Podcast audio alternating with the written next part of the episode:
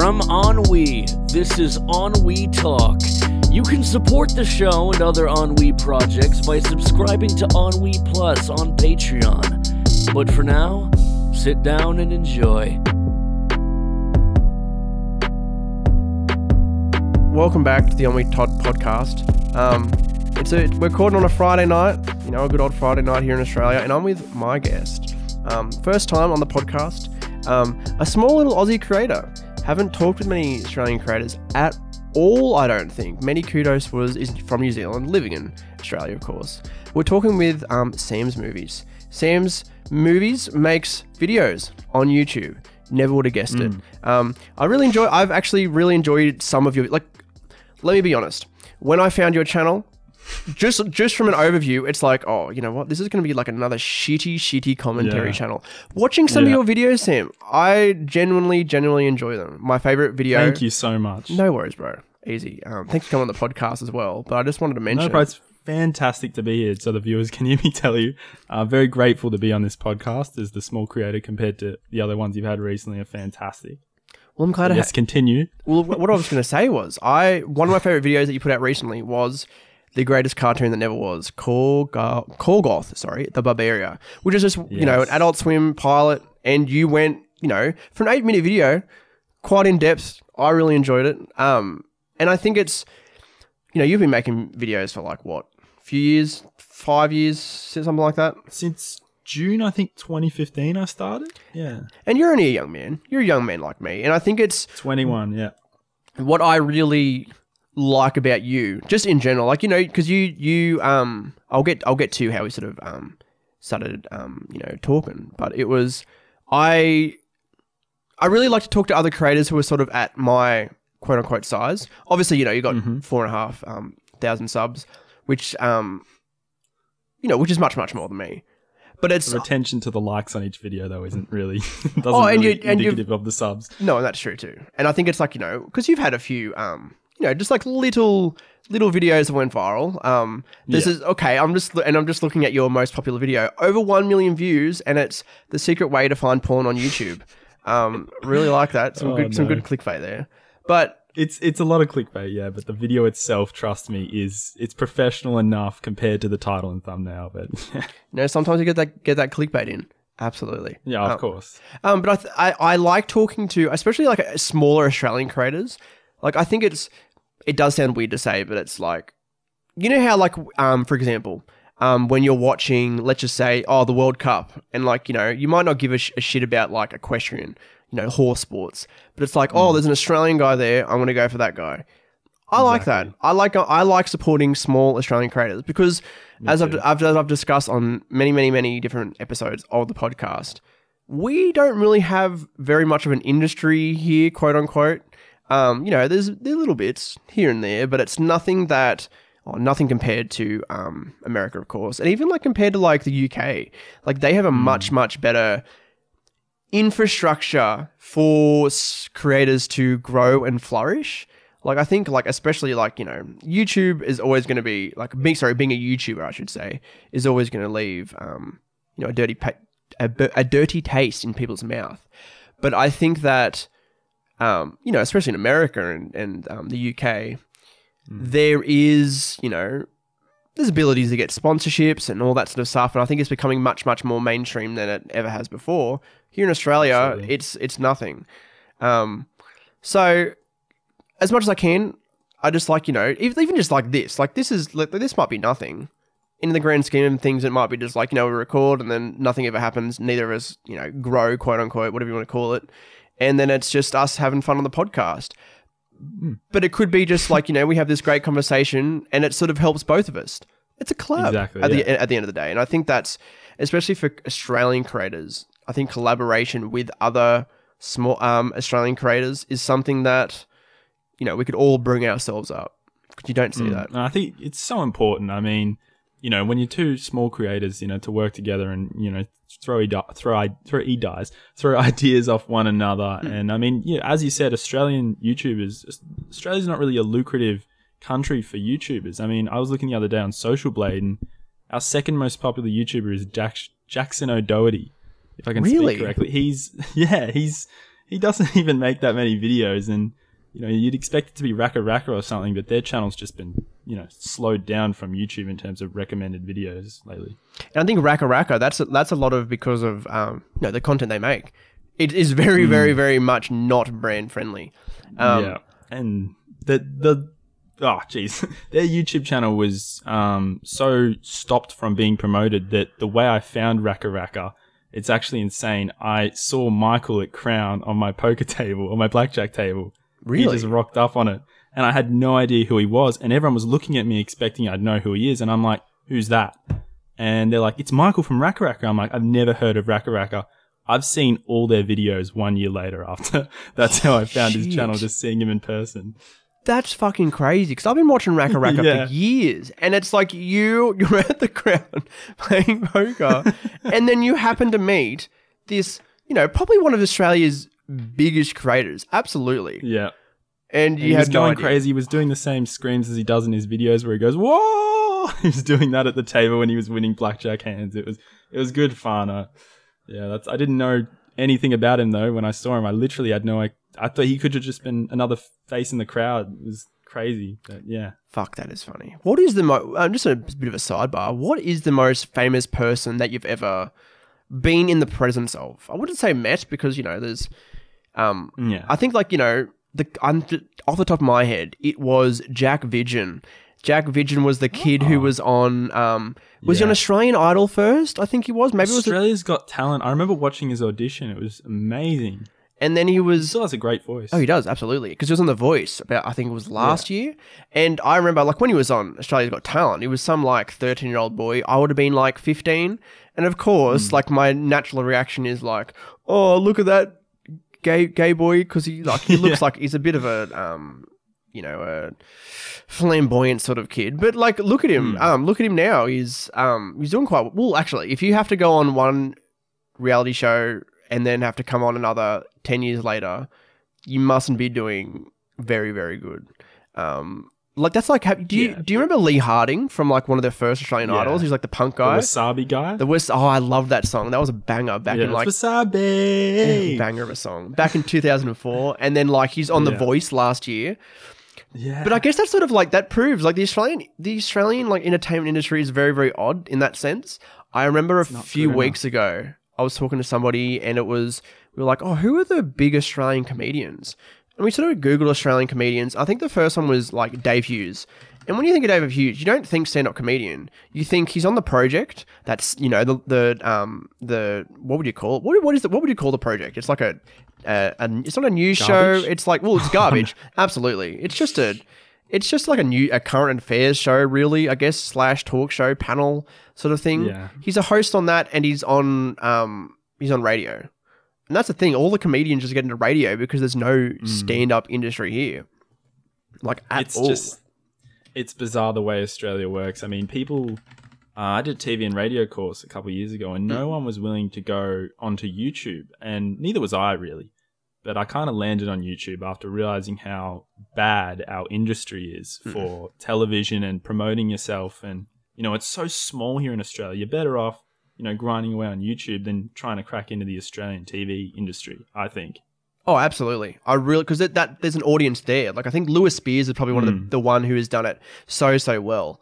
Um, like because he's a, he's a traditional pretty much stand up, and he's you know he's got all his stuff on YouTube going like you know videos every few weeks, and I think he's the one who's adapted really well to being a stand up but doing YouTube videos as well. Because like if he was one like because if he was in America, he'd be doing stand up and then being on TV slash the bigger podcasts slash maybe some um, film appearances. Obviously, the TV and film here is like, what's the fucking point? Like at all. He's much much better going onto YouTube, um, Exactly. and building an audience like that. The the it's it's very very interesting. Like I remember actually listening. It was the Tim Ferriss podcast, and he was talking with Jim Jeffries, absolute great comedian. And I remember he was, I believe the story was like he was 19 and he's like, I want to be a stand up comedian. And like, you know, he, did, he was doing stand up and like, you know, I think he was living in Sydney at the time and there was just like no industry here. And he's like, fuck it, I'm just going to move. He moved um, overseas. He moved overseas um, to the UK because realistically, there's there's no there was no way he was going to become a huge success over here. There's very, very a very very small ceiling. Margot Robbie is another big example. Started on Neighbours. What the fuck are you gonna do after Neighbours? There's nothing going on here. Goes over to America. Look at her now. She's fucking Harley Quinn.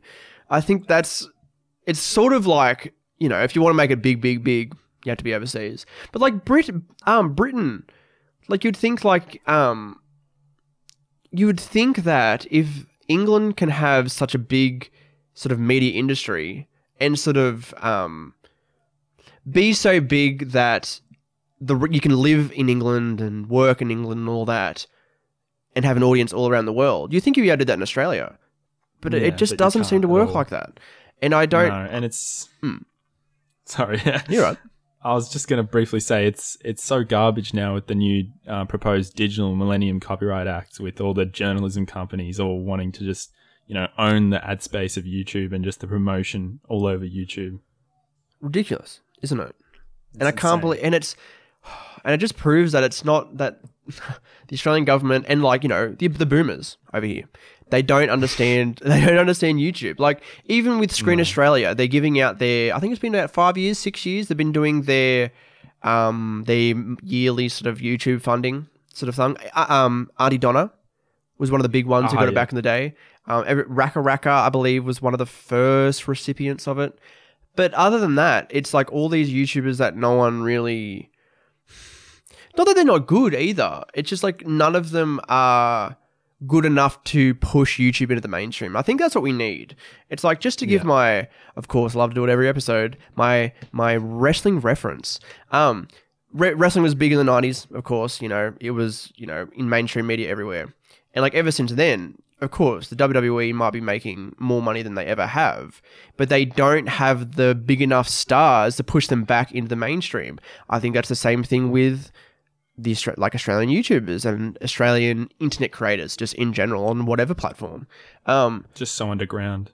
and exactly, and it's still it's cool. It's cool to be an, an Australian creator and like because like you can see like all the like the misfits they're doing so good and like you know cold ones with um Yeah, it's With- impressive. with Chad and Max. Like, I think the well, the thing that obviously helped Chad and Max is because they collaborated with iDubbbz and Filthy Frank, and they took in a lot of those fans, and especially when sort of like you know iDubbbz has gone, you know, a little bit down, not not downhill, just not putting out the same slash as regular content, and obviously His Filthy Frank. content's changed a lot over the years because of YouTube's, you know, policies changing. He's had to change a lot of his the way he makes his content, and, you know, the vulgarness of the words he uses. Like he doesn't use the N word obviously anymore. Um, you can't, you know, it's just changed so much the landscape of YouTube.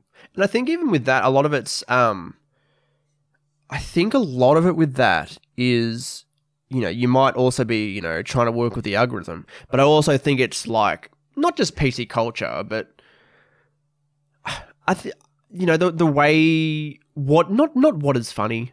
I guess just like what is acceptable. Like um Yeah. you know, and I think it's like especially if you want to sort of keep your audience like I think like I think even like you know saying the n word um you know in a comedic way in a comedic context even that gets a bit old I think like um, Yeah. I sort of think that like I've I I didn't say the n word but I made an n word joke like you know it was like either a cut or whatever it was and like in retrospect it's like it's not the funniest joke in the world it's this one thing I remember it was the it was Steve Martin actually I've been doing his masterclass about comedy and it was one of the big things he sort of emphasized is like, do you need to say fuck there? Do you need to say shit there? Um, if you're saying fuck Everything or shit, no, it does absolutely. Like if you're saying fuck or shit, and that's the only thing that makes the joke funny, it's not a funny joke. It's not a funny No, joke at all. And I think It's like Amy Schumer joke. exactly right. I think, oh no, but uh, um, just just punching from nowhere. Jesus fucking Christ. Actually, one movie. I just want to, one thing that I actually wanted to mention before we get back into this YouTube stuff. Um, Mm. I didn't know what you looked like for a while. Obviously, like you know, I'd watch a few videos, had to skip through, and then like I watched one of your. I remember watching one of your videos the other day. Actually, like I'd seen you and all that sort of stuff, but I looked at Yeah. you, and I was like, "Fuck, you're a handsome motherfucker! Holy fucking shit!" And I was thinking, like, you're the kind of guy who would have like bullied me for like having, bi- oh, look at the guy with the big bushy eyebrows, and like, I would Probably, I was a horrible kid. I can imagine. Like I can imagine me like talking to a girl and like, you know, she might be a bit interested and then five minutes later, Sam's movies comes Chad in. comes in. Fucking yeah, the Chad. the fucking Chad. His Jesus fuck, stride. fucking horrible. Oh no, I was I was not popular in school. Um, I could elaborate more on that later, but I was yeah, I was very hated. Let's just say I was very vivacious personality, as you could imagine. But yeah, people, I don't know. I used to have my face in every single video I made, and then I just kind of thought, you know what, I might take a backward step, and because people love commentary videos, people love a lot of visuals instead of just someone's face talking to a camera. Um, I just kind of changed the way I did it and made more video essays with scripts, and uh, hopefully that can continue. But yeah, as you were saying, thank you for boosting my ego on this. yeah, no worries, bro. Easy as. Um, and just circling back to that sort of um, back to You're a handsome devil too, Matthew. Oh, thank you, my friend. You're too kind. I'm just circling back to YouTube. I wanted to talk a bit, bit more about your channel. How would you describe your channel? Because it is, you know, things have changed here and like, you know, just going through your channel. But what would you describe Yeah. your channel as right now? it is the exact opposite way you should tackle YouTube. It's a variety channel. So I'm the kind of person, um, my whole family's like this. We're basically all pretty much ADHD, but not, we're not heaps ADHD, just putting my family under the bus there. We move on from, you know, interest to interest. We can't stay on the one thing forever. And I think to be a really successful YouTuber, you have to stick to a formula of the one type of video and that's what people gravitate to. That's how you get a higher audience because people know what to expect. I get bored to tears making the exact same series, so I have to sort of change things up. So my channel has a lot of variety. There's a lot of crazy videos I make with my friends, and then I, you know, tone it down and do a very serious video. But it's a mixture of commentary meets crazy antics. I'd say that's the best way of describing it, really. Because yeah, just looking at some of your, like some of your more recent videos are sort of that sort of video essay, that sort of commentary, um, sort of Yeah. sort of um, genre. So like the you know there's the two two of the most recent ones you did discuss um Futurama. There was one before that, and it was um talking about Jonah from Tonga. Um, and then some of your other ones are sort of you know Kinder Surprise Egg Drop, and that's like you know it's a different it's different sort of content. I don't think it, and I think this is actually something that was discussed on the Create Unknown, um, the episode that came out a few days ago, um, or today. Can't even fucking remember. Um, with many kudos, and it was talking about some creators have gotten so big that they can just put out anything. Specific, Jontron was the example. Um, you can put Yeah. out anything now, and because he's built such a fan base, and because it's such a personality driven um, channel now, absolutely. It's not just like a gaming channel as he was back in the day. He can put out anything and people just gravitate towards it and watch it. I think the um one of the other big examples is iDubbbz. iDubbbz can put like, you know, he's just talking about shit now. Like it's nothing like his older videos at all. But he can just put out anything right now. And I think that, that Yeah, like that's probably the one that's probably the one tr- um, problem with your channel, even with my channel and many many other channels. It's like jumping around and not sticking to something. But then you got your to channel has the same thumbnail layout, which I think helps you a lot because people know what to expect with the thumbnail layout being so consistent and having the figure ground principle, which is foreground, the people's heads, and then the background's that um, picture, that um, I forgot what it is. It's a color of sorts. It's Yeah. that frame thing. Sorry, I'm trying to picture it, but I can't. Um, yeah, so I think, as you were saying, following you know a proper format and a proper layout with repeat content helps you to you know have proper retention and you know have heaps of people watching your channel but yeah it's it's not a great idea to do what i do and just go from different video idea to different video idea and different series but um yeah no it's tough Well, let- let's go. Just let's just go right back to the beginning. What sort of? Well, obviously, your channel is called Sam's Movies. So back in the day, little old Sam's Movies was creating S- S- Sam's Movies. You were doing movie reviews, basically. yeah Do i you- was and What what sort of what made you Yeah, change? what- what yeah. made you change from that? So the movie reviews were I was inspired by a guy called Shitcase Cinema, who's very very small from the UK, Interesting. and he reviewed horror movies, really B grade horror movies, and I loved his content so much. And then I found Nostalgia Critic, and back in the day I was a massive Nostalgia Critic fan. Sadly, not so much anymore, but still appreciate the old stuff. And I just, I don't know, whenever I see something I like, I don't know if this is the same with you, whenever I watch a channel that I really enjoy, I figure, you know what, I could do my own spin on that, but not rip it off completely. And that's how I started my YouTube channel pretty much. That's how I started as well. It was all about my inspirations. Um, like when Mm. I was younger, a lot of my inspirations were a lot of animators. It was like the OneyNGs, the Psychic Pebbles, a lot of those new ground sort of guys, Rice Pirate, Stamper, and they they all because that's what I was gonna do. Only was gonna be um, animated content. I've got like three animated shows just sitting there ready to be made.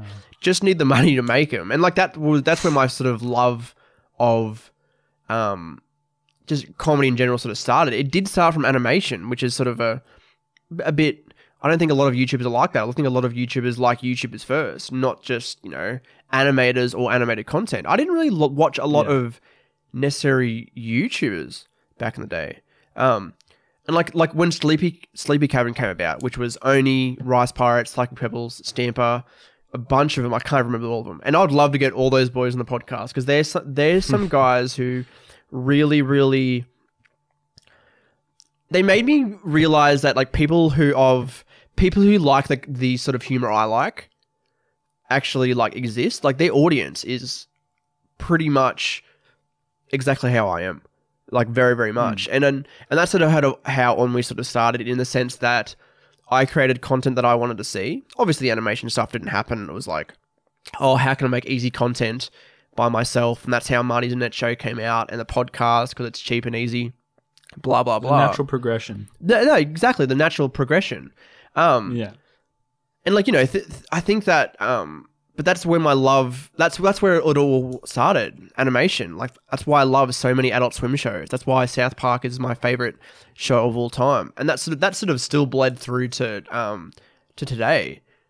I think that like those sort of shows like really um they they they influence my humor in general, and I think is there are there any was when you sort of changed your content though did you just sort of go oh i'm going to see what's sort of doing well or did you see was there anybody who you're watching at the time you're like you know what if i'm going to change my content i'm going to change to this sort of style Yeah. Um. Well, I used to be. This, I'm mentioning another channel I don't really watch anymore, but was a massive fan of H3. H3. Um, their style of reaction videos, cutting in and out from their reaction to back to the original source material. I love that way of presenting, you know, a reaction video, not just, you know, staring at a screen. Your your face is in the corner and the videos and the rest of the screen. I wanted to edit it like it actually, you know, look like it took to look like it took a bit of time to make. And the movie reviews side of things, I didn't really answer your question before, sorry. Um, the movie review side of things, they were really tough to make because you're working with a 90 minute film in the editing software and you've basically got to cut down every bit of that 90 minute film and then show your reactions to it. And writing a script for those was really tough. Watching the whole movie, especially because they were all bad, the ones I reviewed. Uh, I reviewed some good ones, but I don't know. I just kind of got sick of the sick of the concept, really, and I moved more to looking at you know lost TV shows and movies, and then you know reacting to different things I found that I thought was worth presenting. And actually, to what you said before with the animation, I would never would have picked that you were an animation fan from looking at your channel. I I did not even know that, so it makes sense why you gravitate you gravitated more towards my uh, recent video on Korgoth. yes yes indeed But um, yeah, no, And I think that's the only reason, as I said, the only reason why I haven't really made any animated stuff is because animation's expensive, and also I do Yeah. not have the patience to be an animator. I think I'm a very, I'm very, oh, my head goes all over the place, very, very much so. And actually, just the one thing I wanted to touch on that you mentioned before was. Um, like, oh, you liked H3 because of, you know, cutting back and forth from the footage, etc., etc. Hmm. You seem like a very, very much a, a format guy as well. Like you, and you like the you like the editing aspect. It just from just from what you talk about. Would you say editing is is your favorite part? Is it the filming? Is it the writing? Like, what is your favorite part of the creation of a video? I think the editing is fun when you filmed a video with other people. The editing, you just have a blast editing the video because you're looking at all these jokes your friends made and laughing your head off at those, and sometimes laughing at your own jokes narcissistically. Um, but the editing is very tough when it's just a commentary video. I often love the process of recording. I really like, you know, seeing just a basic written script and, you know, you could read that script as hello and welcome to the video today, guys. Or you could just be like, interpret all the words in your own way and try and engage the viewers. And that's, some people find that really tough to do. And I found that really tough to do. Um, before I started YouTube, when I was very early in, um, the process of, you know, reading out scripts and presenting, you know, little homemade shows, I, I found it tough to, you know, control the level of excitement. I was either too excited to present what I was doing or not excited enough. And yeah, that's definitely one of the toughest things. But the editing process is great. I think the best part is when it's over because once you look at what you've made and you proofread the entire video, because I like to proofread my videos properly and then check if there's any mistakes. And then once the video starts uploading, it's just this huge relief because you know that you've written a script, you've read out the script, you've put it all through editing. See, I edit audio and Premiere Pro separately, then I go to another editor now, which is, you know, even more complicated than it should be. But Mm. it's just a huge relief, I think, when uh, the whole process is finished. But yeah, there's a lot of stages there. The editing is, for me, it's not the most fun part, but I still love the end result. That's why I do it. See, for me, I'm very. It depends what sort of video. So when I was making my series Marty's Malabag, which was pretty much playing a character, um, sitting at a table, making improvised jokes, and then just little literally cutting that down. I loved editing that stuff because it was. Mm. I loved just making the perfect cuts and all that sort of stuff.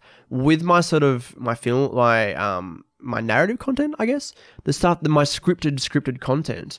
Um, even if it is like um, only partially scripted and a lot of it's improv, even if I'm working with like a bunch of different shots, it really depends. Like I've always thought like, oh, I want to be a filmmaker. I want to be a filmmaker. But I think the thing that I hate about filmmaking is the editing side. I love Yeah. I love writing stuff. I love writing a great idea that I can sort of like dig my teeth into. I love Yeah. um, producing that, like making it happen, and the, and directing. I think my, my biggest thing is writing and directing. Those are my two big the things I enjoy, and also the things that I think I'm the strongest at. Um, and editing, I'm alright. at. Writing and acting. Sorry. Sorry, I was just I just elaborated. I love writing and acting. Uh, Really? the directing part I like. Yeah, the acting. I'm not a great actor, but I'm hoping I will be one day. But the editing part is yeah, it's it's a drag sometimes. It really is. I think, and I've I've actually heard I've heard that a lot of creators their least favorite part is the editing process, and that's actually why I've chucked away my behind the scenes editing.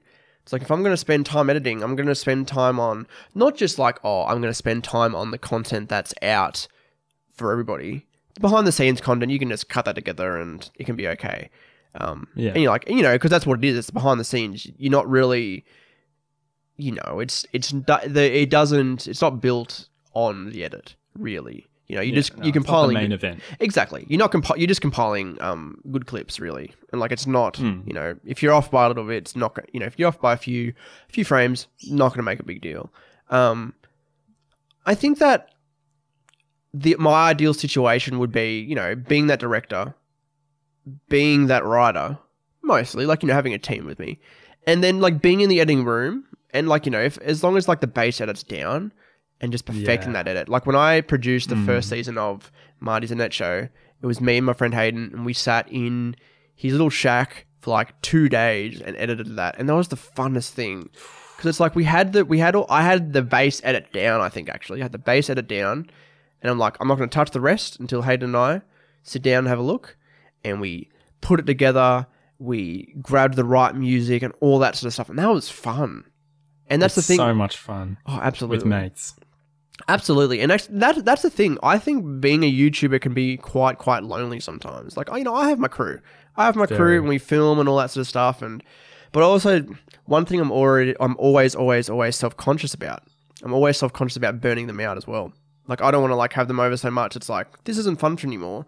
But then really, Yeah, like if they it, just get sick of it. Exactly, but I feel like it should be fun enough that everybody can have fun? Like, well, like, what's your experience like having friends and making videos with them?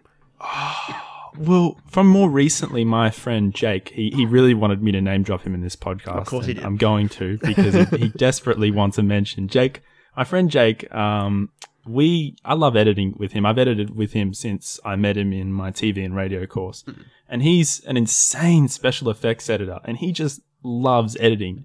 Um, he's never actually had a YouTube channel. I think that's why he loves it because he, he hasn't edited a ridiculous amount of videos to know how much of a grind it can it can become. But he's just so good at adding, you know, all these crazy effects. He's so ambitious to edit. And I think that kind of match of me being, you know, the cutting editor with the, you know, lots of YouTube videos, I guess, experience. oh no.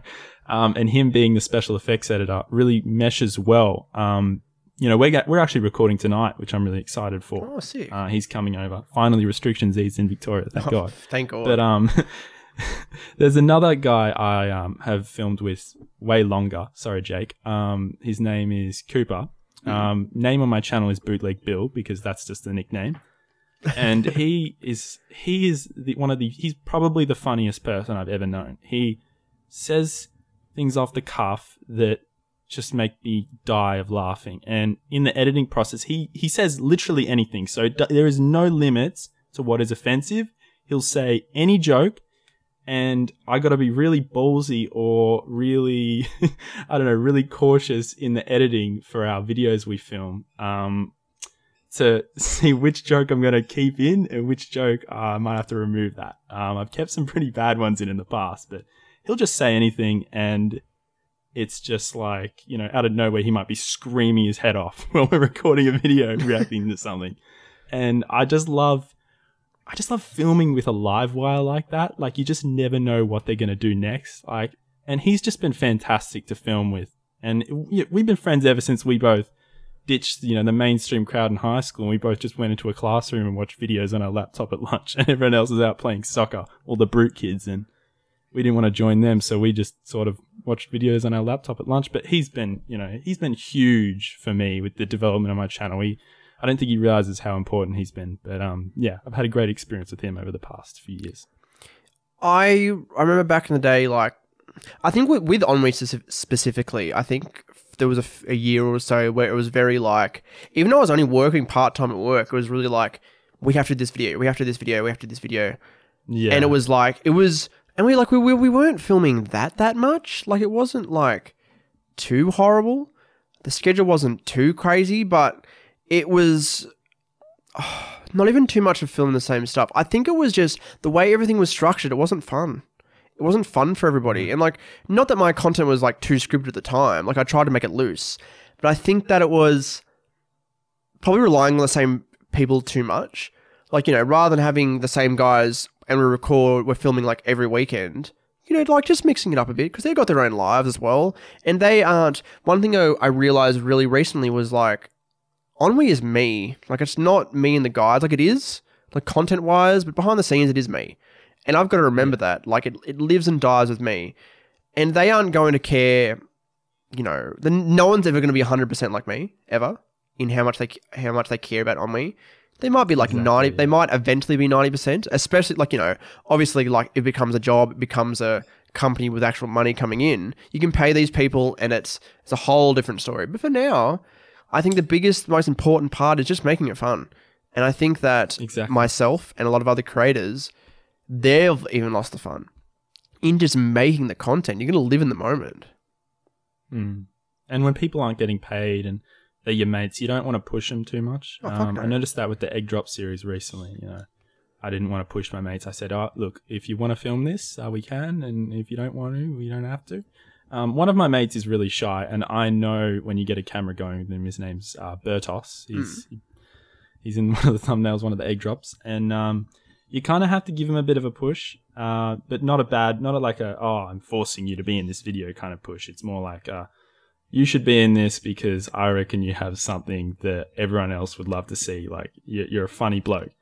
Um, and that's what I've had to do sometimes as well. You know, I don't want to push my mates to, to be in videos, but also at the same time, um, with my mate Coops, Bootleg Bill, we've, I've just gone and I'm like, Coops, right. I'm taking control here. We're going to record three videos today. And he's like, let's do it. And he gets on the jacket and the, you know, attire for his character.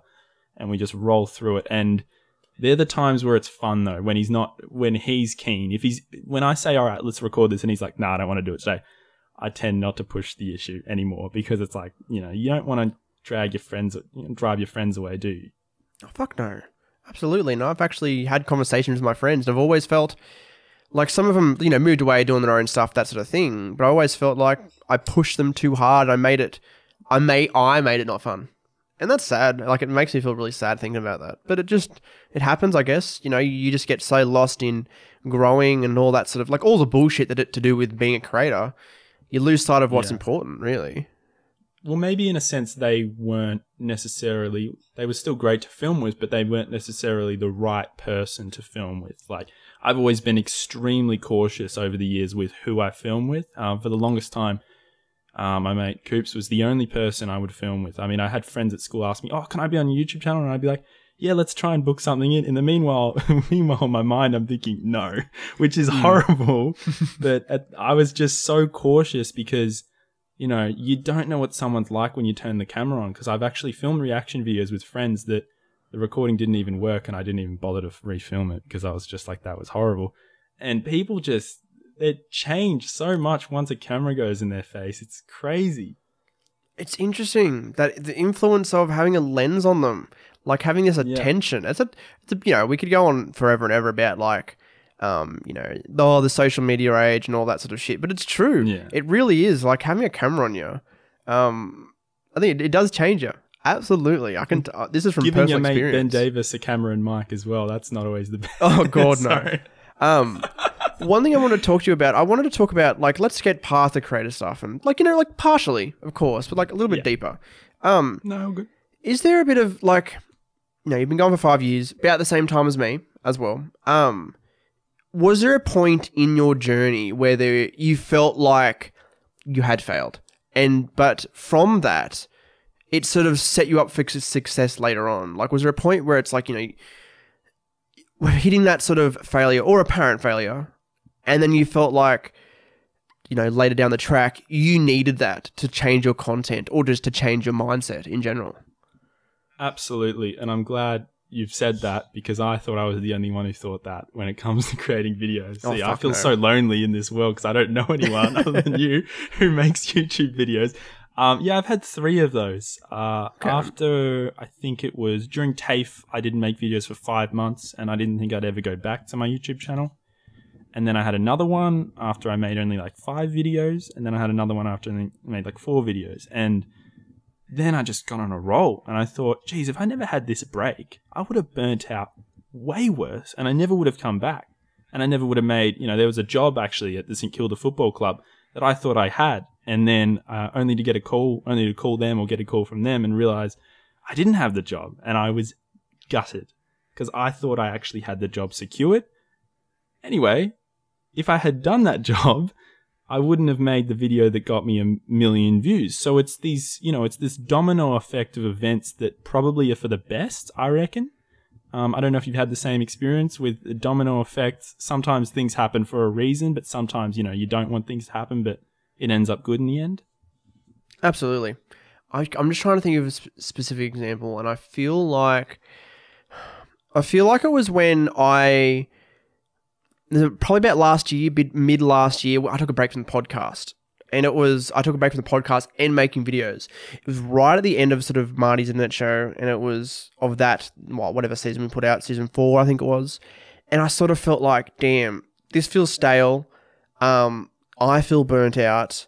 I feel like all the guys I'm working with are burnt out, and I feel like this channel's not going to grow. Like I wanted to keep doing Marty, and I still do want to keep doing Marty, just to in a different way. I think that, and the one thing I really found out, and like I'd always been thinking about it in the back of my head, but I sort of it dawned on me and was like it hit me really hard. It was what I said before. You are Ennui, and nobody else is. Like at the end of the day, it lives and dies with you. And I started to think, okay, let's work on things as a project by project basis, of mm, like sort of a video by ba- video basis, in a way. Like right now, like with the new series I'm working on, The Omni Office, it's I'm I'm the head. I'm the writer. I'm director, producer, as it's always been. Um, the behind the scenes, chucking to my good mate Casper, and like he loves it. He loves it on that sort of stuff. And but that's the only thing he's like besides like helping film some stuff here and there. That's his thing. It's the editing thing. Yeah. And then with like, oh Noah, Noah's writing the episodes with me, and we sort of it was originally going to be because we are originally going to do a show where it was just me and Noah. And when things have changed, blah blah blah. But I think this it's probably better that he's only going to be like you know helping me write, of course. And um, if he if he's busy and all that sort of stuff, I'll just keep writing. But it's always good to have ideas to bounce off somebody. But he was going to be in every episode. And I think that it's probably a blessing in disguise that he's not, because I feel like that it'll be the same thing that happened years before. I think that he will get burnt out by being in trying to work to my schedule. That's the thing. It's like So it's I'm pacing your guests.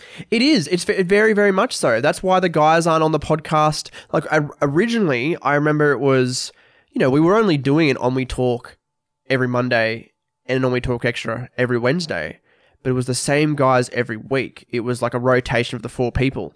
Now that it's a rotation of more people plus guests, those guys aren't mm. getting burnt out. We're not repeating the same sort of stuff. And it's not like, oh, I have an episode for you this week, and then in three weeks I need, I got another one with you. Let's do two different original episodes and blah blah blah. I think it takes a special connection for people to have to do multiple podcasts about just talking shit. I think it's very very hard. Like it's it's especially people who aren't like I would I wouldn't say any of my friends are really like natural entertainers like whatsoever. They're coming on my podcast to have some fun, but I think it's and it's also my job now to make a good podcast. You know what I mean? Like leading it Yeah. certain ways, blah blah blah, asking the right questions, whether it's a guest leader. or a crew member, Yeah. and that's it. It's a fearless leader. Um, and that's that's it. I've I've realized that it lives and die with dies with me until it grows as a company and I can hire people. Blah blah blah. I can't rely on those people to um to get shit done. I think I did that for the you longest just time have to keep grinding. and that's it. I think um, that's what I've got to do. I've limited, like, I've changed some things around production wise and all that sort of stuff, and things have been hard and all that sort of stuff. But I feel like I found my groove. I found the balance of working with people and just doing things by myself.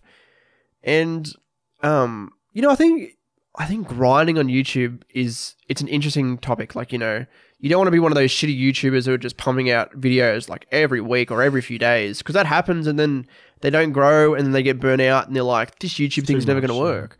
Um, and like, you know, this day and age, it's like, it doesn't, you don't have to be putting out a video every week to be a success on YouTube.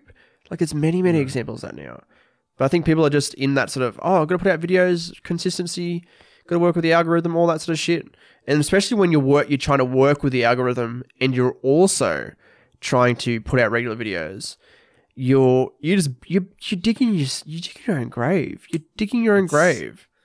It's tough to watch sometimes, isn't it? With with your friends, I, I'm friends with the guy, and, and I felt bad because he made a video a day. His his you know regime was a video a day regime. That sounded bad. His um schedule was a video a day. You know for every you know for a month or something, and I think he succeeded in it. But he he's been really struggling because he has uni and doing his YouTube channel Fuck me. and it's just crazy. And you know, I feel bad because y- you probably are better off, you know, spending a month on a video and researching everything and taking your time recording it, kind of like you know the, your previous guest, John Swan, or one of your previous guests. Yes, indeed. He his you know motto is to work on a video, you know. Build towards it, work on that thumbnail, work on that title, figure out after a while what's going to stick, and then what do you know? It worked for him. So, and he only has what twenty something videos. Yeah, not many at all. Not many at all. It's amazing, and he has one hundred thirty-eight thousand subs. So that is proof in the pudding that it can actually work. Just taking your time on very few videos. Granted, that's not what I do because I feel as if if I, I feel as if if I do that, um, I'll just you know lose motivation and stop. That's why I feel like I have to make more. But the less is more option definitely, I think, definitely is the key to finding success. I think, but you know, that's just me. I think it depends. I think I think there's so many different. But I think in the grand scheme of things, making a good video is better than putting out three shitty videos or three subpar Yes. videos. Really, um, one thing Exactly. that was I saw Ro- Roberto Blake, and he's sort of like a YouTube guru in a way. And he put out a he put out a video like a while ago, and it, the one major thing that it focused on was putting out putting out hero content, which is you know the way, what hero content was for him was those big big videos, well researched, well produced, all that sort of stuff, and then having some smaller pieces that you know you have something for people to watch in the meantime, and I think that can work really well. Like imagine like, and this is probably something that I want to discuss on the Ennui Talk Extra that we're going to do, which is the, fa- the the famous CEO mentorship program. That's it. That's what we're going to call Yes. it. Um, but I like like I think the idea of, for example, with your channel, putting out like a big big video essay, a larger a larger project Yes. video, and then putting out just a few regular, more commentary style video. I would say in between, like reacting to even like timely. I think timely people don't take that into account. How um, you know, if something happens with like a Belle Delphine, reacting to uh but that that specific Belle Delphine um whatever's happening or the video itself or whatever and doing it in a timely manner and doing it right, I think that can that can that could grow your channel very very well. Um, Yeah, very quickly. Oh, abs- absolutely. Because I th- and but it's interesting. I don't think there's a right and wrong with the algorithm. The algorithm's a very very interesting thing to work with. You just got to get used to it, really. I think it's all about experience, and that's why I'm not really panicking like I used to. Oh, I just got to be a success. I just got to be a success on YouTube. I just have to. That's what I used to be like. Now I'm more just like, you know what? I'm I'm 21 years old. You know, I've I've been doing it for five years, but I've been doing it since I was about 16 years old, 15 years old. It's not a huge rush. If I slow it down and I realize that this is a topic I want to do, it's 30 plus minutes. It you know, put a lot of time into the thumbnail, put a lot of time into the title. It, you know, that's a big chance of uh, being success rather than, oh, I got to make this reaction video today and I got to make that reaction video on Wednesday and then that on Sunday, like you just said. You're better off to, you know, slow it down and, and, um, especially when you've got a backbone. Like, I think the guy from Vsauce, Matt Tabor, is that his name? Yes, indeed. Producer for Vsauce too. Yes. He um, said to you recently on a podcast, which stuck with me. I found it so fascinating. He said that you've got this backbone of all those podcasts you've done, 160 plus podcasts. And he said that is proof that you have done that. And then he mentioned uh, someone he knew that has that is really ambitious, but he hasn't actually achieved anything. And he said that he's way more interested in what you have achieved rather than what you want to achieve. And I was like, well spoken, man. Preach. Absolutely. I love that. And that's because I've done so many podcasts and talk with so many great people and just chucked me nuggets. There's so many nuggets that I've got to try and grab and eat, and it's just so hard sometimes. But that's the thing. Yeah. It's but I love that, and that's that's very very right. It's it's what you've done. It's not what you've wanted to do. Absolutely. Um, just speaking of you being quite a young man, only 21 compared to my 24, but still quite young. Um, oh, we're both very young. very, very much so. And like realistically, like you're closer to being, um, you know, being a teenager than I ever was. Well, now, of course. Um, I feel like a teenager. oh, absolutely. And you look like a teenager, you little handsome fucker. But one, one thing I wanted to mention was like, you know, you're a few years out of school now, and you know, you've got you've had time to sort of, you know, live your life and all that sort of thing. Is there is there a decision that you would change from like when you were a teenager in high school, or even like just after, like those those formative years, like the, the year or two after? Is there a decision that you would change with you know hindsight being twenty twenty? Wow, there's there's a lot of things. Um, not many I can think of off the top of my head. Uh, uh, well, I think my progression. Um, there's a lot of things I'm happy I did. Mm. They're the easier ones to think of, like you know, finishing school when I really badly didn't want to. Um, just immediately deciding I'd do that. Immediately, you know, figuring out I'll do that TAFE course. TV and radio, but that's not your question. It's the regrets. And the, regrets are, wow. It- Gee whiz, I can't. Is there anything any that you the is there anything you wish you did top of my though? Is there is there is there anything that you wish you did that maybe even like it would adva- it, it would advance you as a person? Do you know what I mean? Like that it, it would have. Is there anything that you think you could have done that would have accelerated your growth as a creator? Ah, the the, the way as even a creator, that's the easier question. Of course. yeah. Well, let's go with that. Like, even just if um, was there something that you wished in hindsight you sh- you could have that you did that would have accelerated your growth as a creator, as growth, or even just like creating the videos themselves, like the the, the skill, the craft. Yeah. Um, just to clarify, I do have a lot of regrets. I just can't think of them at the moment. um, no, uh, there is a video. There's a couple of videos I've made in the past um, in high school that I didn't decide to make public. That I thought, gee, if I released that at that time, that would have been, that might have actually been viral. There's one I made of the iDubbbz "I'm Gay." as soon as it happened, I made this edit where it was like a remix of him saying it, and I did eventually release it in in another video, but it wasn't a standalone thing I released. And I made it only like a few days after the I'm gay, you know, meme became really popular. And it's it's still an edit that I don't even know how I did. And I'm looking at that thinking, why didn't I just oh, why didn't I release that? That could have worked. And you know, it's stuff like that, you know, that's the easier things to think of at the top of my head that you know, you kind of lose a bit of I have lost a little bit of sleep over that because I thought, gee, that was a that was a big opportunity lost. And then I realized that okay, well, I can't really turn back time now. It's too late.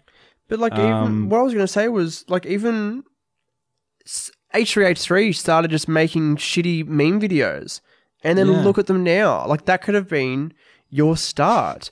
And I hope you go. You can't sleep tonight because of that shitty decision. You should have released the video. But like that's the thing. Like that doesn't seem like a big thing. It's like, oh, I should have released the "I'm Gay" video by iDubbbz. Yeah, that sounds it's fucking so dumb. petty. But it makes It's sense. so petty. It does make sense. yeah. Oh yeah, and it's the weirdest thing. Like if I ever mention it, that my mates are just like, "Who the fuck cares?" Like it's just a, it's just an I'm gay. I'm like, well, you know, it was it was my video, and I, you know, I could have I could have uploaded. It was my I'm gay remix. It wasn't so. Anyway, it's I don't really care, you know, in hindsight. But there's there's another video I was watching recently. You know, I think I did a content cop sort of version myself, ex- except instead of calling it content content cop, I called it still not terminated Ah, yes, and yes, it was yes. about the YouTuber Stomedy, and it had this full blown intro like iDubbbz has. It's a pretty much an iDubbbz ripoff, but in my own, you know, style. With my mate Cooper, you know, walking in a dark house with a candle, and then all of a sudden he finds a picture of Stomedy, he knifes it heaps, and to this played to this music of like heavy metal. And then I just react to a bunch of Stomedy's videos, talk about why I don't like him, and there's a lot of in jokes and stuff, and a lot of you know cut scenes like iDubbbz has in Content Cop. And I was like, I look back at it and I'm like, that was only ever intended to be unlisted. What the hell was I thinking? Why didn't I just post that to my main channel? Why didn't, There's another yeah, one. Why didn't you? Because that's I have no clue. it was because the main recording, I was very disappointed with the lighting, I think it was in the main recording. And I was disappointed with how negative I was towards the channel. I wanted to be more lighthearted towards it and treat it more as a joke. Um, and then only months later, I edited it together. Um, and then I just thought, well, it's too late now. You know, it's Stomedy's old news now. I may as well just make it unlisted and put it on the playlist somewhere. But yeah, it's just so annoying because there was a lot of work that went into that. See, that's something you and I have in common. We're big critics. We're such big critics of our own work. And I've had so many videos Yeah. where it's like, I'm editing it and I'm like, this is dog shit and I don't want to release it. And I've actually done that with a lot of videos. And they end up becoming Oh. they were they became the pilot program on the Patreon. Just so it's like, oh, we have content, but it's that shit. It's behind a paywall.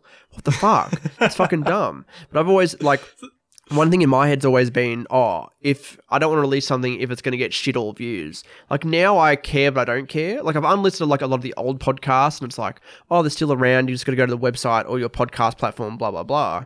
But I think having so many videos that have like no views, it's like really, it, it hurts the view of the channel, I guess. It does. It definitely does. And when you put so much work into a video, um, you can tell. Like, uh, for example, uh, the Korgoth video recently. ju- Just, just bring it straight back to my own channel, narcissistically here. oh, jeez, self-indulgent. Um, that video, I view it completely differently to something that I worked probably harder on, which is the Mr. Forthright documentary. That only got like a hundred and something views. And the Korgoth one has had a few big spikes. Like I think it got 500 views in 20 minutes the other day, or 720 minutes, and I was starting to get excited, thinking, "Oh my god, here we go, hundreds of thousands of views!" And then it just slowed down to two views a day. But you know, they're, they're the ones I view differently because they've succeeded, you know, um, compared to the ones that I worked probably way harder on that didn't succeed. And it's like, why is that? I must just be drawn to what has worked instead of what was much more effort put into it but didn't work. It's might be the same with you. I'm not sure.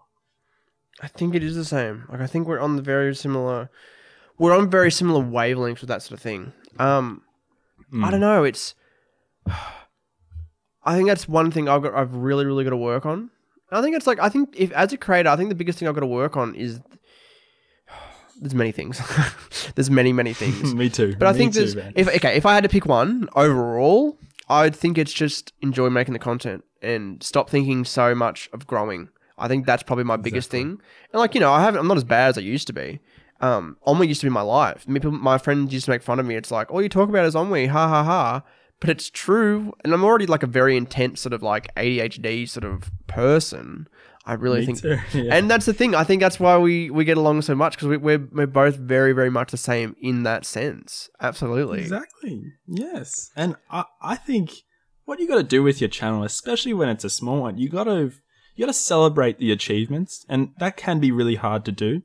But you got to celebrate, you know, your achievements. Like recently with your John Swan one, that 169 views is bloody good for a long video. People don't click on long videos ever, no. They don't. ever. And it's like you've got to celebrate that. You just have to, even though you know to the average person, oh, 169 views, oh, that's terrible. No, it's it's impressive. It's really hard for 169 people to get 169 people to click on a video. is really tough. It's not rocket. it, it is rocket science, actually. It's very hard. It is very hard. Oh, it is very hard. Um, I there, and there's like I could go on for YouTube for days and days. And you know what? We might we, we probably will discuss this a bit more on our Ennui Talk Extra on the Patreon, um, patreon.com slash Ennui. But for now, what what is the- the last question I'll ask you before we sum up is is there in in life in general is there something that you've introduced like even just like the past years that's made the most impact on your life like a behavior or a or even a habit or a belief or just something not even just for youtube and creating stuff but just in in in life in general Um, it's it's so uh, primary school teacher. Um, such a primary school teacher term, but treat people the way I would. I don't want to say it the same way they did in primary school, but you know, give people the same respect that I would like to receive uh, myself. So you know, value each person and value everyone that helps you in your life, and uh, then that that'll help you in leaps and bounds because people will give a shit about you, and you'll give a shit about people. And that'll help you not just to gain motivation with whatever you're studying or whatever you your ambitions are, but it'll help other people to really give a shit about you a lot more, as opposed to if you don't value the other people in your life who are giving you the time of day to listen to, you know, you blabbering on about your YouTube channel and just your life in general. That's that's a pretty stock standard boring response, but that's the best I could come up with. but i like it and it's simple but it's i think even just like you know respect for other people and um you know treat others how you wish to be treated i think that's it's such a primary school thing it's just like a primary school teacher you hear that all the Yeah. time but i don't think i think so many people have lost that you know they don't give a shit about anyone so many people are just egotistical pricks like me but i give a shit about people and i think Like and- me too. but and I do give a shit about people too, as well, for the record. but but but I think that's life in general. I think um like you know if you want to be a success, it's about you know it's not kissing ass the way to the top, but it's you know treating people with a bit of respect. You know it doesn't hurt at all. It doesn't hurt, and people really appreciate it when you give them the time of day, and uh, you appreciate it when they give you the time of day. Uh, that's from what I've seen in my 21 years on this godforsaken mudball called Earth. Oh, good stuff. Oh no, that's a quote from a movie. Oh, I love anyway, Um, well, thank you for seeing us movies for joining us on the podcast. If you want to listen to more, head to patreon.com slash ennui.